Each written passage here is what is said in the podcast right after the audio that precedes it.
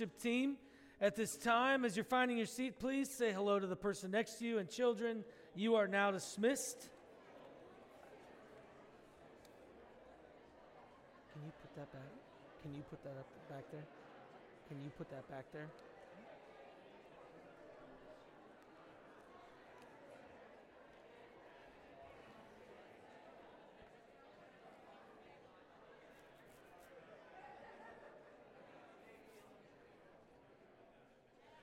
Well, it is, as I said, a great morning to gather together as the body of believers.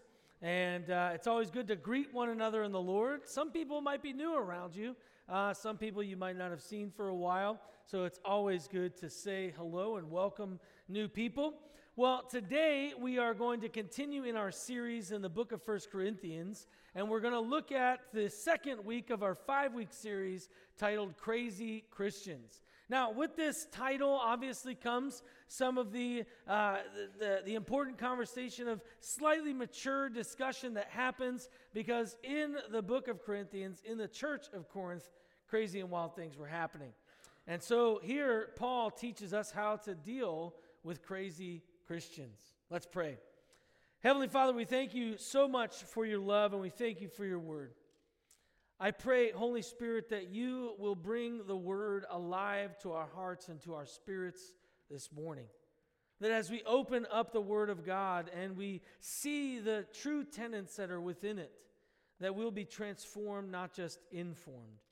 I pray that you'll bless this time and encourage our hearts and strengthen our resolve in you. In your holy and precious name, amen. Amen.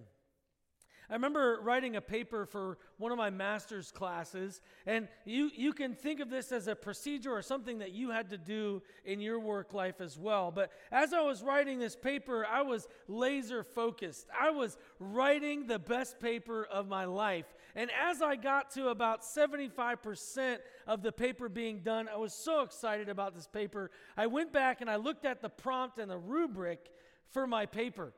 And as I looked at the prompt and the rubric for my paper, I realized that the entire thing was on the wrong topic. Has anyone ever done that before? Yeah. I mean, I was so frustrated because this was the greatest paper on the planet, and I almost wanted to turn it in and say, Your prompt was dumb, professor. Mine was better. but I don't, you don't do that. you don't do that, especially in higher education, like a master's degree. So I had to go back I had to adjust my focus and write another totally different paper, which was nearly, uh, nearly as good as the one prior. But I, I share that because my focus was off. I had to redirect my focus to the right prompt, to the right thing that needed to be written. And I, and I believe in our lives, Christian lives, we can get off focus. We can lose focus that we're supposed to have, the, the laser focus we are to have as believers. And part of that lack of focus is when we begin to point out the sins of the wrong people. When we spend so much time with our fingers out this way and not asking the Spirit to touch us this way. And we lose our focus. And this was the story of the church in Corinth. I've said many times as we've been doing a very long series in the book of Corinth with many series that show up within the book that I believe that the church in Corinth was a is a perfect reflection of the western church today. I think if we were to look in the mirror at one of these churches, the, the church of Corinth would smack us in the face with almost mirror image of who we are. And so I think that we also wrestle as a church, as a larger church in the American culture, with this same thing. One pastor once said Christians are notorious at expecting far more of non Christians than Christians. And I believe that has been the case in my own life and in the lives of others. Point number one is that many Christians tend to focus on the problems outside of the church rather than the problems inside the church, rather than the ones inside the church. And, and Paul has a very strong conversation for the church in Corinth.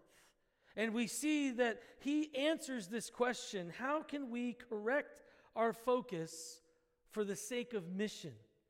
Because just like when your focus is off in writing a paper or putting together a piece of IKEA furniture, which you can get 75% of the way done with IKEA furniture and realize why are all these screws still here? Because you totally flopped on following the instructions. Your focus was off. And the same thing happens to mission in the church when our focus is off.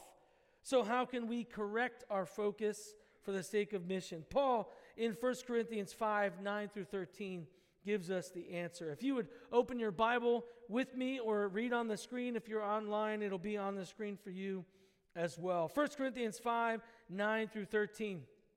The word of the Lord. I wrote to you in my letter not to associate with sexually immoral people. Not at all meaning the sexually immoral of this world or the greedy and swindlers or idolaters, since then you would need to go out of the world.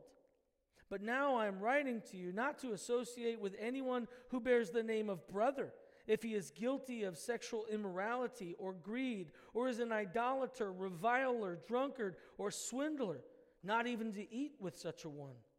For what have I had to do with judging outsiders? Is it not those inside the church whom you are to judge? God judges those outside. Purge the evil person from among you. Paul continues this discussion that we had last week of this one specific scenario of sexual immorality that we looked at a stepson sleeping with his stepmom and, and allowing to be on blast where everybody knew about it. And so he continues in the discussion of how we're to deal with crazy Christians in the crazy Christian world. And when he has this discussion, it almost seems like it's antithetical to what we've learned in Sunday school as children. Right? Don't hang out with those people. Don't spend time with those people. You know, we utilize that passage corrupt people corrupt good character. And we utilize that, but Paul is saying the corrupt people that I'm speaking of are not those outside. You'd have to leave the world and die and go to heaven in order to not spend time with sinners in the world. But I'm talking about those corrupt people who are within the church, who are not dealing with their own sin, who are not being held accountable, who are not repenting, those who are not confessing. And so we see a completely different script than maybe we have been taught. And it can be frustrating when we come to Scripture and we say, wow, I've not really been told the truth for most of my life. We have to open the Bible for ourselves and read what does God's word actually say? I think too often in the American church or the Western church, we take what people and pastors and teachers say out there at, at absolute 100% value and we don't dig into the Word of God ourselves. Paul says of the Bereans that he loved them because even Paul, as he was preaching to the Bereans, they had their Bible open, like, is he teaching something true? I mean, this is Paul. You'd be like, Paul, he knows what he's talking about. I'm just going to listen to everything he says. I don't even need to crack open my Bible. It's Paul. But he encouraged the Bereans, they open up their word. So as we look at this passage, Paul is, is, is pushing back on some ideology. He wrote a, uh, uh, a, a, letter specifically to the church in Corinth.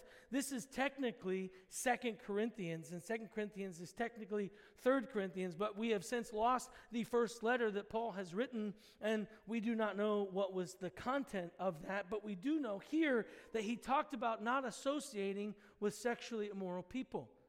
And as the Corinthians were reading that, they misinterpreted what he was trying to say, and here he's seeking to correct them.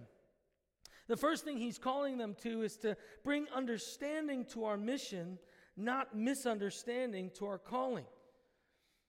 Bring understanding to our mission, not misunderstanding to our calling.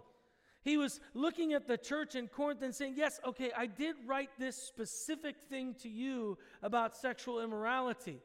But I thought that you would totally understand that the mission of the church is to be in the world, not of the world, to encourage the world to find Christ, to live a life and speak the truth of who Christ is in the world.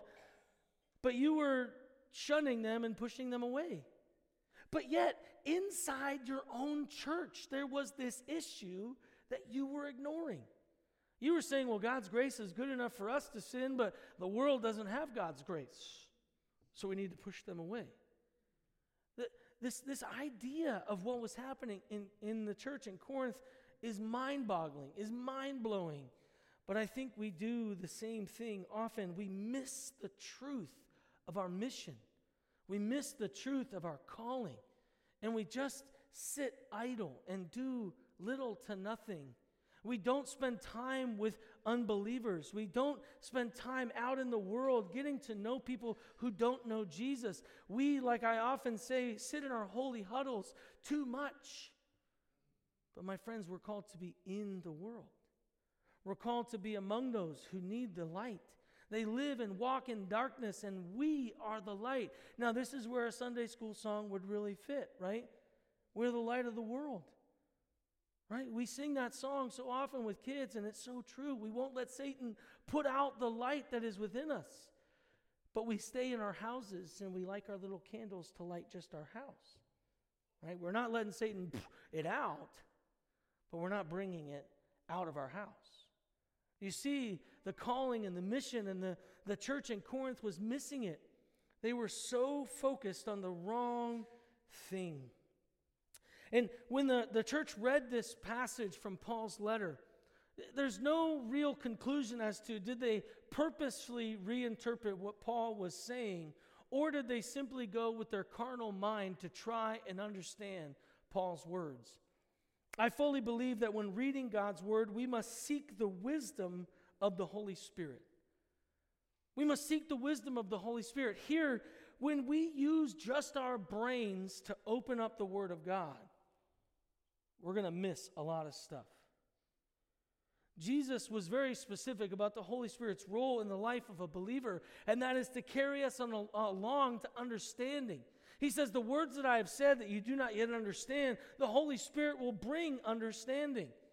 And we can look at Scripture and say, Oh, I get what it's saying. I know the interpretation. I, I fully, I, I get it.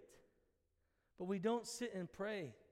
Say, Holy Spirit, what does this say to my life? Holy Spirit, give me wisdom to understand the fullness of your word. The Holy Spirit, we see in Scripture, inspired the writers of the Word of God. You know, wouldn't you rather have a conversation with the author of a specific book rather than trying to dissect it and understand it yourself? I mean, how many of you guys had to, in English class in high school, try and decipher what Aldous Huxley was saying in his book, The Brave New World? Raise your hand, right? Wow, none of you read that book? I guess I'm the only one. Well, we were asked, you know, dig into this book and see what is Aldous Huxley really trying to say, decipher it, understand it, pull in the idea of the cultural, political, geographical world of the day and tell us what Aldous Huxley was saying. I bet you 97% of us, even though we got A's, were completely wrong. Wouldn't it be much better to talk to Aldous Huxley and say, What in the world did you mean? Because this is a confusing book. The same is true for the Bible.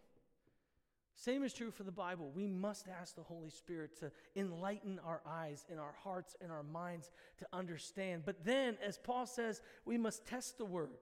Because too often you can go so far with, oh, the Holy Spirit told me this means this and this and this, and I know because the Holy Spirit's always in me. But we need to test it with other people and say, I feel like the Holy Spirit is saying this about this passage of Scripture. Am I off? Sometimes people might say, eh, you're a little off. Sometimes those who you know are hearing God's word are like, yeah, that is spot on. That burns within my heart is the truth of what God is saying to you directly. My friends, Bible study is not just about having a checkbox and reading it and moving on. The Word of God is living, breathing, active. We need to be in the Word to understand the Word, and we need the Holy Spirit to help us. And Paul is lovingly trying to correct them, saying, Okay, you totally missed what I was trying to say before. Let me say it a little bit clearer. Parents, how many times have you had to say that to your children?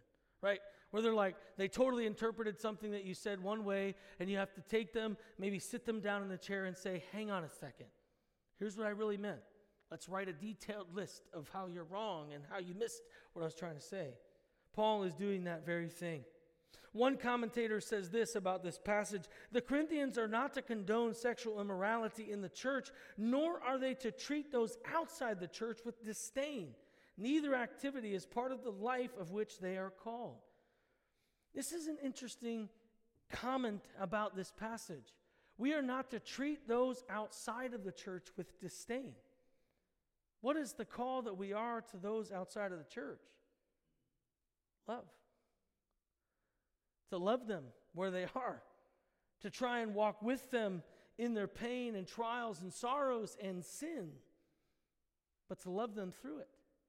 To show the love of Christ, as we are very well known that as we love, we will be known as his disciples. If we do not walk in love, we will not be marked with the mark of the Holy Spirit as a disciple of God to the world. They will not see God within us, the light that we have. We are the only people who can love those who are far from God because we have the Holy Spirit. My friends, this is our mission, this is our call. And this misunderstanding interferes with the mission of the church as so many understandings of the word do. Misunderstandings. When we misunderstand the word of God, we misunderstand the most important point of our call, and that's the mission of bringing the truth of Jesus to the world. Amen? With our lives and with our mouths. If we're to bring the truth of the gospel to the world, we have to be in the world. This is why we send missionaries out, right? We send them out to the, the end reaches of the world because the world needs to hear the gospel truth of Jesus. The same should be true for our neighborhoods, for our jobs, for our communities, for our coffee shops, for wherever you frequent. We should be people who bring the light of the good news. The commentator continues Paul's concerns seem to be with Christian witness and mission, an aloof attitude toward those outside the church who have not yet experienced God's saving power hinders involvement with non Christians, so that the members of the church can neither evangelize nor conduct mission. It's hindering their mission. I think it's really easy for us to point out the sin of the world because the world sins all the time. It's really easy. You've probably heard this, this saying before when you point a finger, there's three fingers pointing right back at you. Right? Have you guys heard that before? Right? I've heard that. And it's, it, it's one of those things where you have to stop and say, okay, what does the Bible say about this? What is this just in Corinthians? No, Jesus says the same thing about pointing out sin in a brother's life, where you have to first deal with the log in your own eye before you take out the little sawdust in your brother's eye. We're consistently encouraged by Jesus to self reflect on our own sin and our own mess before we go out into the world. But we must deal with ourselves before we try and tell the world to deal with themselves. It's hypocritical to not deal with our own sin. Said another way, let's clean the church before we clean the streets. If the church is a mess and, and full of sin and full of stuff that we're not dealing with, full of hypocrisy, and we bring the outside world into that messy, messy, dirty place that we refuse to clean up, have we helped them? No, we've not. They might come in and be like, I thought you said you loved Jesus.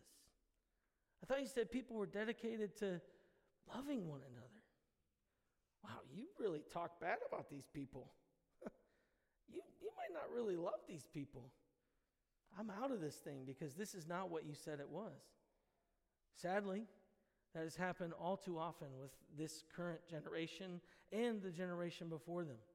They step in and they see the hypocrisy of what has happened in the church and they say, Man, this is no better than the world. You promised a, a great family, and I receive the same old, same old that I see in the world. I'd rather go out there and do what I want to do. Some people even say I was better treated by those outside the church than those inside the church. I've experienced that. In my job when I worked at Chili's, I had a Jewish manager, and this guy was super awesome. He would encourage me. He taught me how to be a trainer. He would make sure that I had all the right hours. He never yelled at me when I messed up. He was constantly like, hey, dude, like, you totally need to do something different.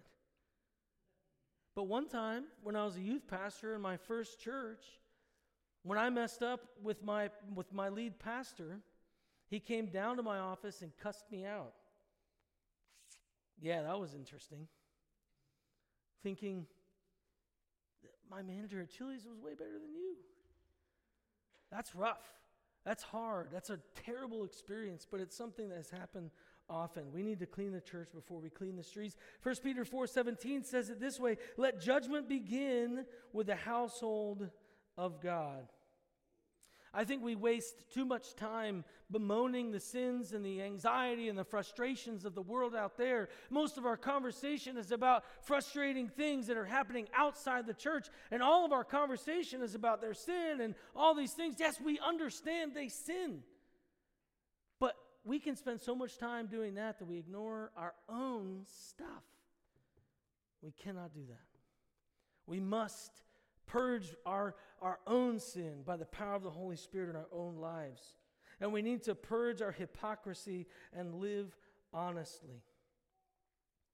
Man, we can't walk in hypocritical living. The world is really good at pointing out that the things that we tell them not to do, we do in secret. The things that we point out in their lives, we do ourselves, but we just pretend as if we don't. Or we say, Oh, I got God's grace. You don't. You don't understand. It's okay for me to do this. But you're going to hell. Do you see the difference? This is what was happening in the church at Corinth, and I believe it happens here too. And part of cleaning up the church, as we saw last week, is accountability. We must be willing to give tough love. This word here to the church in Corinth and to us, to myself, this is a message that I have to live often. It is so much easier to be frustrated about the world outside than ask the Holy Spirit to speak about the mess inside, right? It's just easier. But we must hold one another accountable. Last week, we talked about this stepmom, stepson situation. And Paul brought really heavy accountability about kicking that person out of the church. You know what's beautiful about this story? It worked. In 2 Corinthians 2 1 through 11, you can read it. It leaves the impression that this man and this woman repented of their sin. That church discipline brought them to a place of true repentance.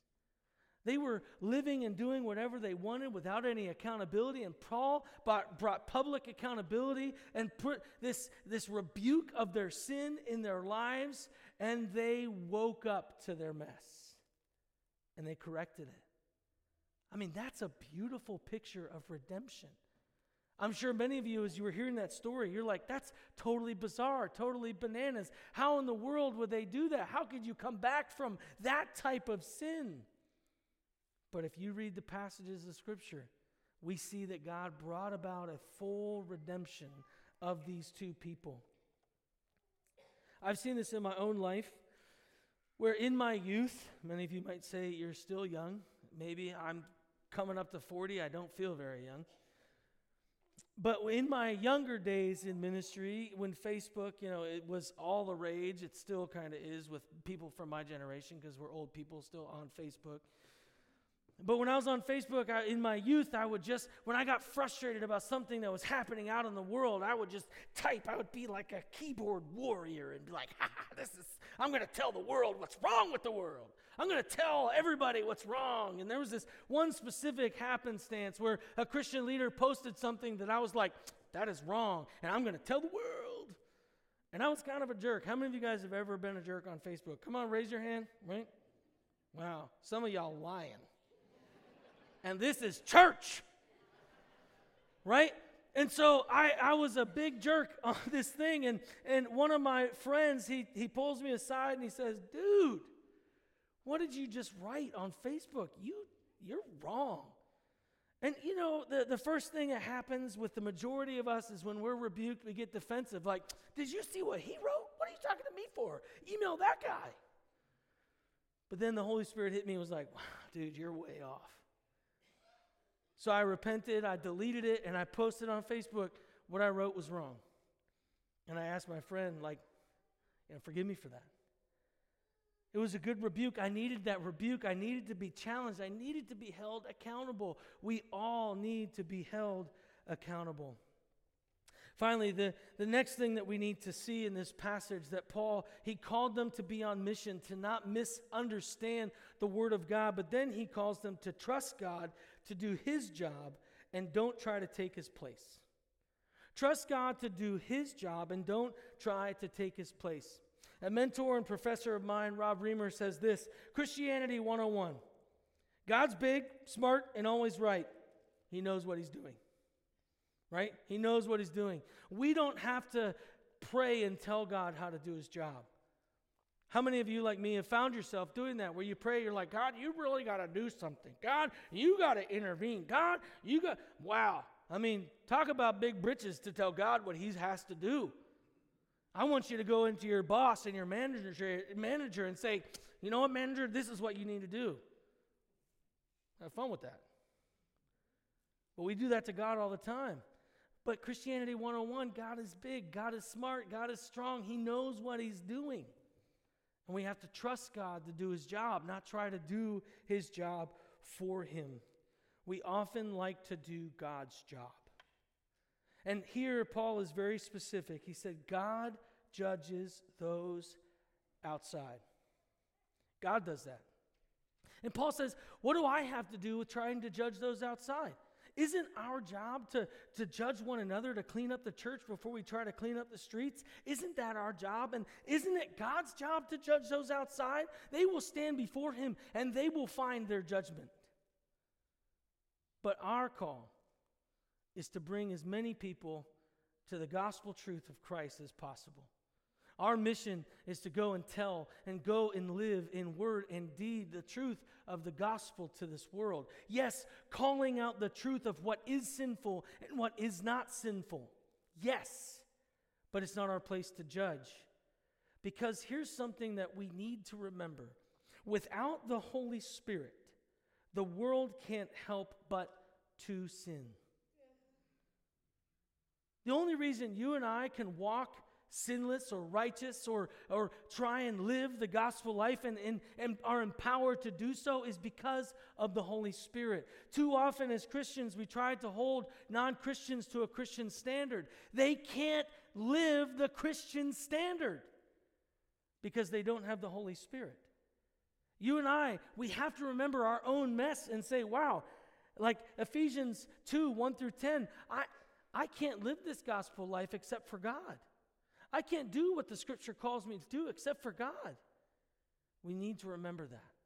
As we love those who are in the world, they can't help but sin. They just can't. It's their nature. We know this from Scripture that our human nature is to sin. We need the Holy Spirit. They need the Holy Spirit. And in John 16 8, we see that the Holy Spirit's job is to convict them of their sin. Judging the world and trying to convict them of their sin is not our job. You'll go crazy trying to do it. Trust me, because it's not our job. That's like trying to do God's job for Him. It's not possible. We can't do it. It's not our job. Our job is to pray for the world. Our job is to be in the world. Our job is to be not of the world, but be different. Our job is to be light in the darkness. Paul is very specific. God will judge the world. The Holy Spirit is the convictor of sin. Jesus himself said throughout Scripture, this truth is happening. But too often we purposely neglect that because we like to point out there and not deal with in here. I'm just as guilty. Finally, we are to be in the world, but not of the world. We are called to be in the world. Paul says as much in, in this passage. He's saying, I'm not telling you to ignore them.